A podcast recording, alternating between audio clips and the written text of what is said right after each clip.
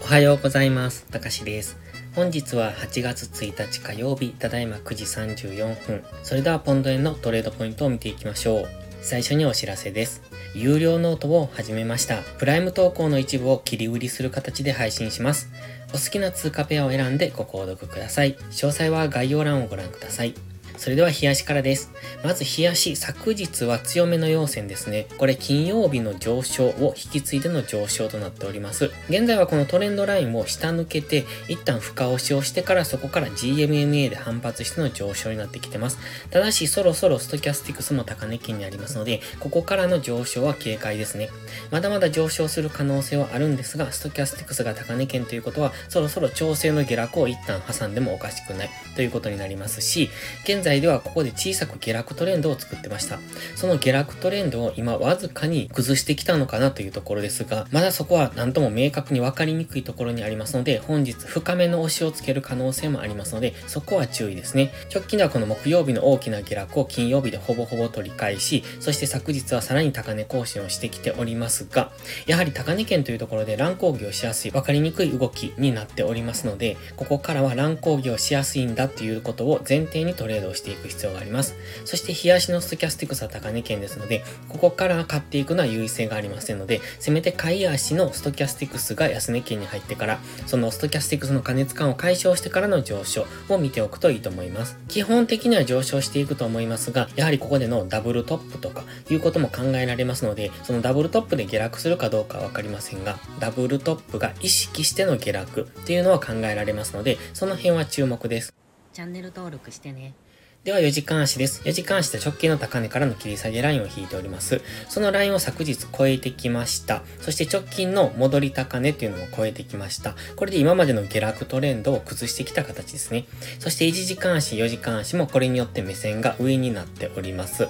ただ4時間足の GMMA は横向きですね。厳密には今少し上を向いてきてますが、この辺りですね、ここ、ここ2週間ぐらいっていうのはほぼほぼ GMMA が横向き、つまりここでのレンジで動いておりますので、今はまだ深めの押しをつける可能性がありますね。GMMA に次サポートされれば上昇していくんですが、今はもしかするとこの GMMA 付近までは戻してくる可能性があるので、そうなると181円のミドルぐらいまでの下落は考えておいた方がいいかもしれません。ちょうど今ストキャスティクス、この安値から高値に引いたものがあるんですが、その23.6%が181.566というところにありますので、そのあたりまでの押しを見ておくのが良さそうです。基本的には直近の戻り高値も超えてきてますますので、押し目がいいなんですが、深めの押しが来ることも考慮してトレードをしていくのがいいですね。現在4時間足のストキャスティクスは高値圏にありますので、やはりもう少し加熱感を解消するところまでは待ちたいものです。では1時間足です。先ほどの23.6%、ここですね。ちょうど先ほど引いてた4時間足のトレンドライン、この緑のラインですね。そのあたりと23.6%が重なっておりますので、その付近までの下落は見ておいてもいいかもしれません。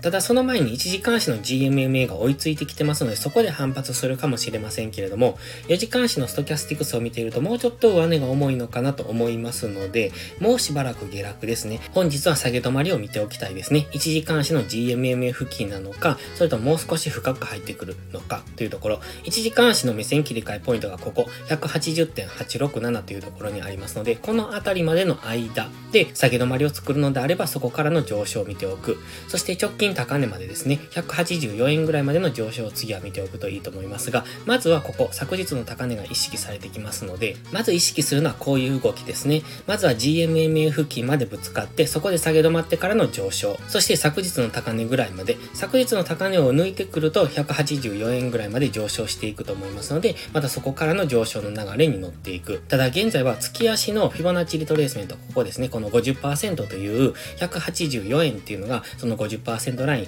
前回もここで反発の下落をしておりますので、今は月足の抵抗体付近にあるんだということを踏まえた上でのトレードが必要です。かなり乱高下、大きく上がるかもしれないし、大きく下落するかもしれないという難しい局面にありますので、そこは理解してトレードしていく必要があります。それでは本日は以上です。この動画がわかりやすいと思ったら、いいねとチャンネル登録をお願いします。そして最後にお知らせです。ポストプライムという SNS 限定で夕方にドル円の相場分析を無料でしてますが、プライム投稿という有料投稿もしております。こちらのプライム会員は日々の相場分析で環境認識を鍛え、週末限定動画でスキルアップをする至れり尽くせりの内容となっております。丁寧でわかりやすい解説には高い評価をいただいておりますので、気になる方はまずは2週間の無料期間からお試しください。無料期間の利用だけでも確実にレベルアップしていただける自信があります。